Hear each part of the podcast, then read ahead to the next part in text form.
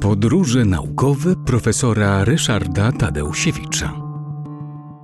W tym roku mieliśmy mało wyjazdów i będziemy mieli mało wyjazdów zagranicznych. W zeszłym roku byliśmy ich prawie całkiem pozbawieni, więc w związku z tym y, właśnie otwierające się i y, zaczynające wakacje no, poświęćmy przez chwilę na to, żeby powspominać wyjazdy, które były dawno i co więcej do bardzo egzotycznych, już w dużej mierze nieistniejących miejsc.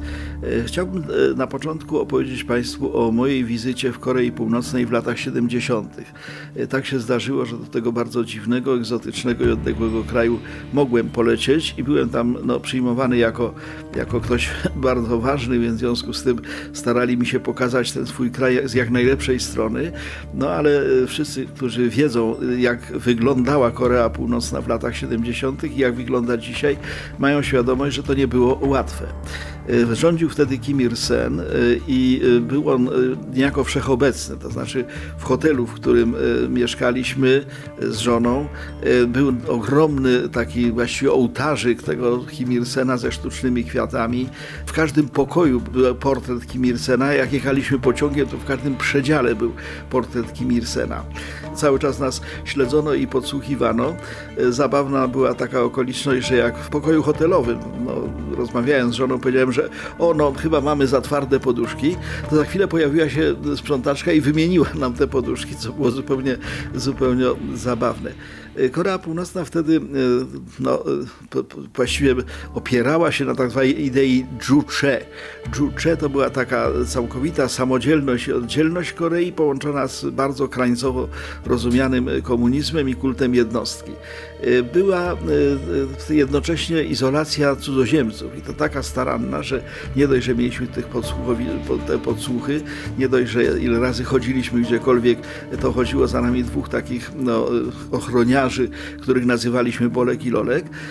E, no i e, na przykład e, chcieliśmy zwiedzić metro. No, metro w Fenianie jest bardzo, bardzo głębokie, bo ma jednocześnie pełnić rolę schronu przeciwatomowego, więc zjeżdża się w te podziemia bardzo długo.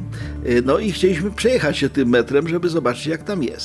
No to za chwilę, jak tam byliśmy, podjechało metro, ale wagon był przed nami, zatrzymał się pusty, całkowicie, tylko konduktorka. No my mówimy, nie, no my byśmy chcieli jednak tak z, z tubylcami jakoś się tam za chwilę podjechał następny pociąg, też pusty. No, bardzo, bardzo nas tam, e, e, że tak powiem, izolowali. E, natomiast może taką ciekawostkę, bo oczywiście zwiedziłem to, ten kraj dość dokładnie. Byłem w górach diamentowych, Kimgansan, bardzo, bardzo piękne, aczkolwiek na wszystkich pięknych ścianach skalnych wyryte były hasła, jakieś no, rewolucyjne zapewne, aczkolwiek oczywiście dla nas całkowicie nieczytelne.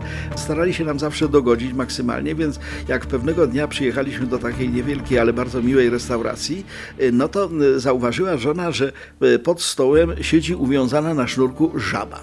No więc ja poprosiłem tam kelnera i powiedziałem, że ja bym bardzo prosił, czy ja mogę kupić tą żabę. Tak się składało, że mieliśmy tam wtedy bardzo dużo pieniędzy. Oni mówią, proszę bardzo, a jak przyrządzić tą żabę? Ja mówię, nie, ja nie chcę jej zjeść, ja chcę ją uwolnić. Nie, to jest niemożliwe.